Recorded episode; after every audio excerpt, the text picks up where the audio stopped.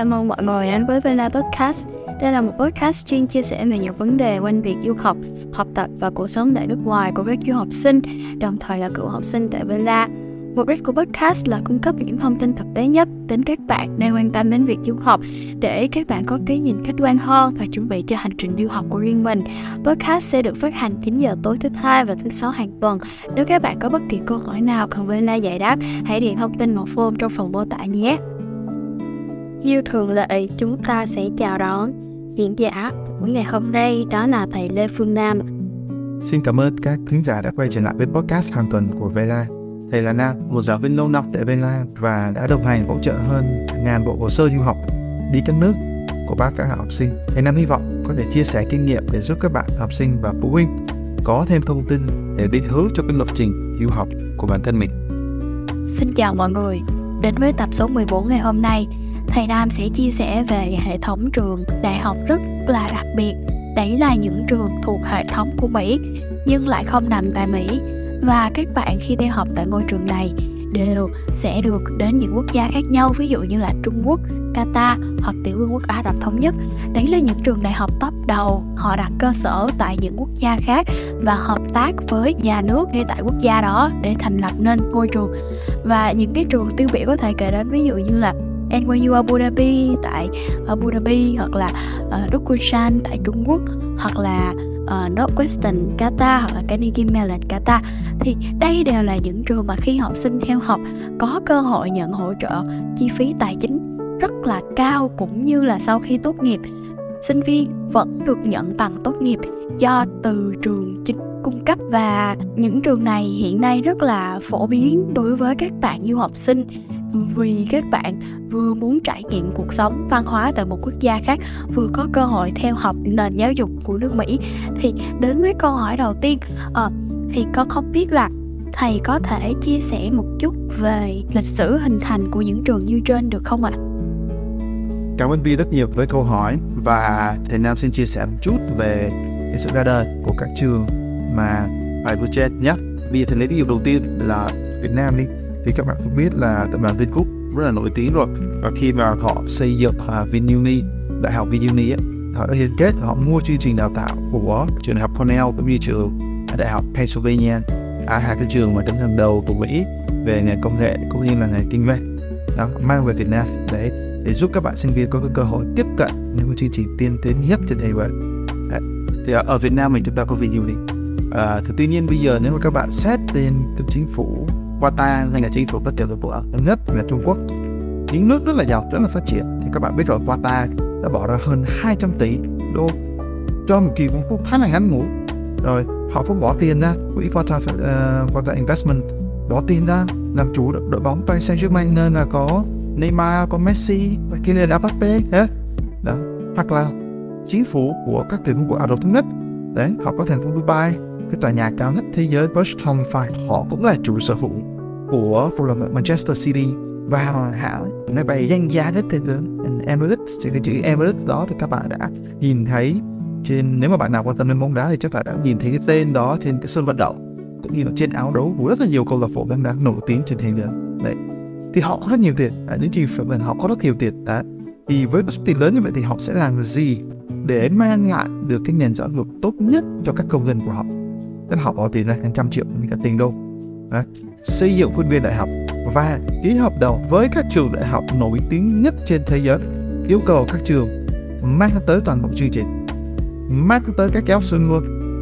và cấp bằng tương đương với cái bằng mà họ cấp cho các sinh viên đang học tại Mỹ của họ. Tức là ví dụ như một học sinh viên mà tốt nghiệp trường là NYU Abu Dhabi, New York University Abu Dhabi cũng sẽ có bằng cấp tương đương như một sinh viên tốt nghiệp tại NYU NYC ở thành phố New York đấy. Hoặc là một sinh viên ở Carnegie Mellon Qatar cũng sẽ có bằng cấp tương tự như một sinh viên tốt nghiệp ở Carnegie Mellon tại Mỹ đấy. Hay là bản thân như Duke Kunshan cũng sẽ cấp bằng tương tự như trường đại học trước ở Mỹ. Một điểm nữa thì Nam chia sẻ đó là cái gì các công dân của Qatar hay là các tiểu ở đó thống nhất UAE đều có thể đi học đại học hoàn toàn miễn phí đấy. Chính phủ họ nhiều tiền mà, được không? Họ không phải chỉ có chi trả việc xây trường, trả lương cho giáo viên, họ còn trả toàn bộ chi phí vận hành hàng năm, có thể lên tới cả $100 triệu cho các trường đại học. Và là thầy Nam xin lấy ví dụ như là ở Qatar là nơi diễn ra World Cup vừa rồi đó, mọi người đều biết được Qatar, thầy Nam lấy ví dụ đấy. Thì họ xây dựng thành phố giáo dục Education City, thầy Nam tạm dịch đấy, ở Doha, và sau đó họ mời các trường nổi tiếng nhất trên thế giới mang tới cái chương trình tốt nhất của họ tới Qatar. Ví dụ trường đại học Cornell, tại có làm việc với VinUni đúng không? Thì đại học Cornell có một cái trường y cực kỳ nổi tiếng, rất tốt, Weill Cornell Medicine, và Qatar mời Cornell mang tới chương trình y của họ tới Qatar. Sau rồi họ mời đại học Texas A&M, mang chương trình kỹ sư tới. Đấy. Họ mời trường Carnegie Mellon mang chương trình kinh doanh và công nghệ thông tin tới. Và không phải chỉ như vậy nữa đâu, họ mời Georgetown, một trong những trường đại học nằm tại thủ đô Washington DC cực kỳ nổi tiếng với cái chương trình về ngoại giao. Họ mời Georgetown đấy, mang tới cái chương trình hàng đầu về ngoại giao của hệ quốc tế tới Qatar. Xong rồi trường đại học Northwestern chẳng hạn, cái trường đứng đầu của Mỹ, top 10 của Mỹ, thì mang tới chương trình về báo chí đến Qatar. Và không phải chỉ có ở Mỹ, ví dụ như trường HEC Paris, một trong những trường kinh doanh hàng đầu của châu Âu, cũng được mời tới để mang tới chương trình kinh doanh của họ đến với Education City tại Doha. Còn trường hợp của Duke Kunshan đi chẳng hạn, thì cái thành phố Kunshan, Giangto, Kunshan, Jiangsu, thì họ kết hợp với Đại học Vũ Hán, một trong những đại học top 10 tốt nhất ở Trung Quốc đúng không? Liên kết với Đại học Trung và trên là cái trường là Duke Kunshan, thì chính phủ của thành phố Kunshan cấp đất và miễn phí tiền thuê trong vòng 10 năm, cũng như là trả tiền xây dựng các tòa nhà cho trường đại học Duke, để trường đại học Duke mang chương trình tới các giáo sư và cấp bằng cho các sinh viên Trung Quốc học tại đây, cũng như là các sinh viên quốc tế học tại Mỹ. Tất cả những cái thông tin này đều có ở trên mạng hết, và các bạn có thể tìm kiếm những thông tin này, cũng như là thậm chí là tìm được luôn cái hợp đồng mà các chính phủ này có thể tìm được cái hợp đồng mà các chính phủ này ký với các trường đại học lập lý trí để làm trường đó còn lại. Đó là họ mong muốn mình mang cái chương trình giáo dục tốt nhất trên thế giới đến đất nước của họ, để công dân của họ học tập hoàn toàn miễn phí, tuy nhiên đó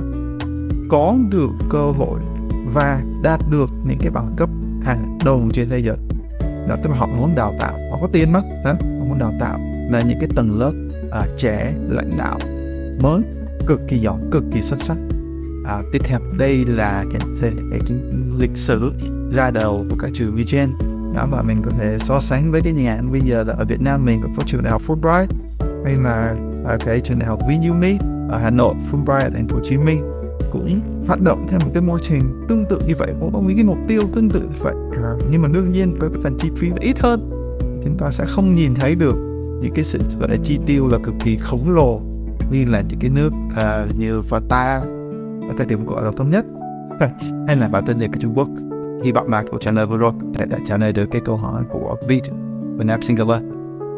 Dạ, con cảm ơn thầy rất là nhiều với những cái phân tích rất là kỹ về sự ra đời hệ thống trường đi trên. Đối với con hiện đang làm đi học sinh tại Duke Kunshan thì con có thấy và nghe được các thầy cô chia sẻ là 80-90% chi phí vận hành tại trường là do chính phủ của thành phố Kunshan hỗ trợ. Thì thật sự là sau khi nghe xong thì con cũng thấy là những cái khu vực như thế này người ta đầu tư rất là nhiều vào nhân lực trong tương lai, vào giáo dục. Thì thế cái câu hỏi thứ hai con thắc mắc là đối với bản thân con và trải nghiệm của riêng con thì con chọn trường này thì thứ nhất là vì cái mức hỗ trợ tài chính rất là hậu hĩnh, và thứ hai là mình sẽ có cơ hội để tiếp xúc với một nền văn hóa khác, không bắt buộc là phải đến Mỹ để học cách sống hoặc là học cái giáo dục của phương Tây, thì mình có thể đến một đất nước khác học cả 2-3 nền văn hóa cùng một lúc, giúp cho cái kinh nghiệm sống và cái vốn sống của mình nó trở nên giàu có hơn. Thì không biết là đối với thầy thì thầy sẽ đưa ra những cái lời khuyên nào cho các bạn du học sinh để các bạn cân nhắc chọn những trường trên để apply ạ? Thì Hạc xin cảm ơn Vi, và đến với cái câu hỏi thứ hai, tại sao các bạn du học sinh nên cân nhắc lại những trường trên để nộp? Điều đầu tiên đó là chúng ta cần cân nhắc đặc biệt. Như cái câu trả lời vừa rồi thì Nam có nói, thì mục đích của các chính phủ của các nước này á, thì là mong muốn là mang cái nền giáo dục chất lượng nhất, tốt nhất và cấp tốt nhất cho các sinh viên của họ. Đấy. Thì ngoài cái mục tiêu đó, họ còn mong muốn tạo ra một cái môi trường quốc tế mà sinh viên nước của họ có cơ hội tiếp xúc với nhiều nền văn hóa từ nhiều quốc gia khác nhau. Đấy. Và chính vì như thế là gì? Hàng năm các trường này đều cấp các cái suất học bổng, thậm chí là cực kỳ hào phóng luôn. Ví dụ như NYU Abu Dhabi thì ta biết, tại vì có một số các cựu học sinh của Vena đang học ở trường này, tức là thì họ cấp vé máy bay miễn phí 2 chiều cho các bạn bay từ Việt Nam sang Abu Dhabi và ngược lại, vé máy bay hoàn toàn miễn phí luôn. Những cái suất học bổng cực kỳ hào phóng này nè, hấp dẫn rất nhiều các sinh viên trên các quốc gia, và hàng năm họ đều có các suất cho các nước khác nhau trên thế giới để các sinh viên quốc tế tới học tại những cái trường đại học này và tạo ra được một cái môi trường quốc tế mong như là mong muốn của chính sự họ. Thì nhiều năm qua ở Vela các bạn đã có các bạn đi học tại các trường như là NYU Abu Dhabi, rồi Carnegie Mellon Qatar hay là Duke Kunshan. Và trước đó thì Vela cũng đã có một chị học tại trường Yale NUS College. Thì cái trường này trước đây là cái sự kết hợp giữa đại học Yale, chắc mọi người đều biết rồi, cũng như là đại học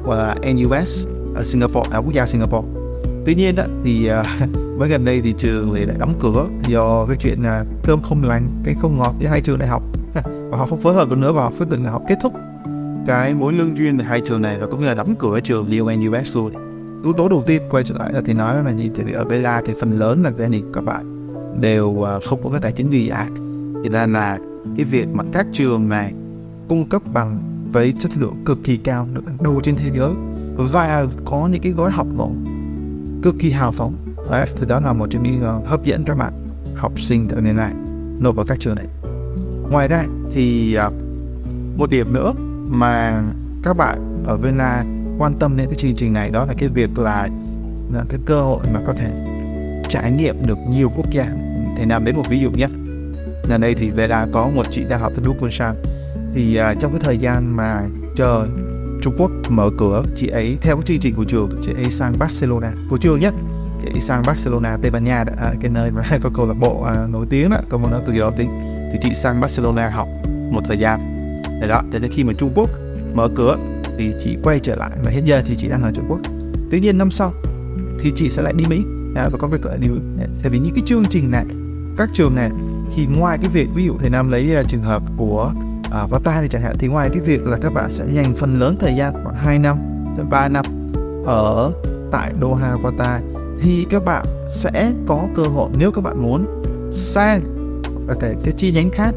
Ví dụ trong trường hợp này các bạn có thể sang Carnegie Mellon ở Mỹ, các bạn có thể sang New York University ở Thượng Hải, ở thành phố New York, NYU Shanghai, NYU NYC đó.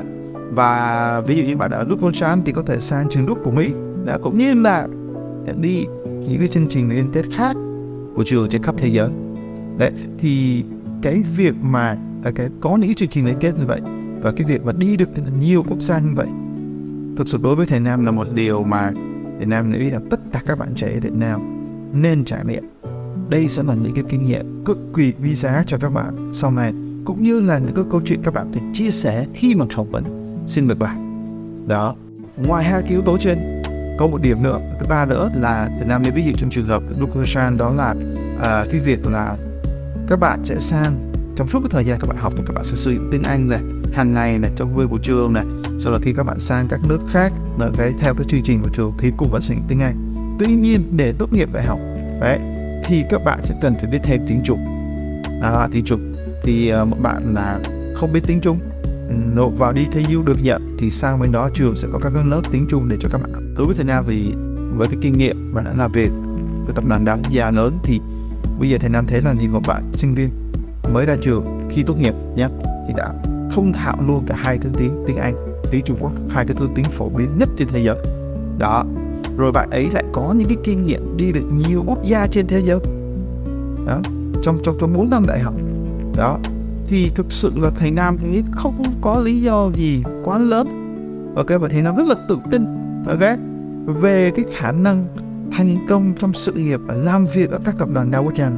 của bạn này, bởi vì bạn có những cái yếu tố cực kỳ tuyệt vời, bằng cấp trên một trường hàng đầu của thế giới, ngôn ngữ thì thành thạo 3 ngôn ngữ, Việt, Trung, Anh, rồi còn lại có trải nghiệm từ châu Âu đến châu Á đến châu Mỹ. Bây giờ các bạn nghe thấy các bạn đặt bản thân mình vào vị trí từ một nhân viên tuyển dụng. Khi mà các bạn nhìn thấy một hồ sơ của một sinh viên như vậy thì các bạn sẽ thấy làm sao so với một sinh viên chỉ tốt nghiệp đại học ở Mỹ và 4 năm đại học chỉ có ở Mỹ thôi. Đó, thì người ta sẽ nhìn. Và các bạn biết rồi, thì thế giới của chúng ta đang một thế giới rất là đa chiều, đa cực. Và cái việc mà có những cái trải nghiệm khắp nơi, từ Trung Đông đến châu Á, đến châu Âu, đến châu Đức như vậy, sẽ là cái một lợi thế, cực kỳ lớn cho các bạn. Đấy. Thì với cái ba yếu tố đó, vì thì nghĩ là các gia đình cân nhắc và xem xét cũng như là các trường này để nộp vào. Con cảm ơn những chia sẻ của thầy rất là nhiều về lịch sử hình thành của hệ thống những trường này, cũng như là những lý do mà các bạn có thể cân nhắc apply vào những trường như trên. Hy vọng là với những cái phân tích và chia sẻ thông tin mà thầy Nam đưa ra cho các podcast ngày hôm nay, các bạn sẽ có thêm nhiều lựa chọn cho mình để lựa chọn trường đi du học trong tương lai ạ. Cảm ơn các bạn đã lắng nghe tập podcast ngày hôm nay. Vela Podcast xin hẹn gặp lại các bạn trong những số podcast lần tiếp theo.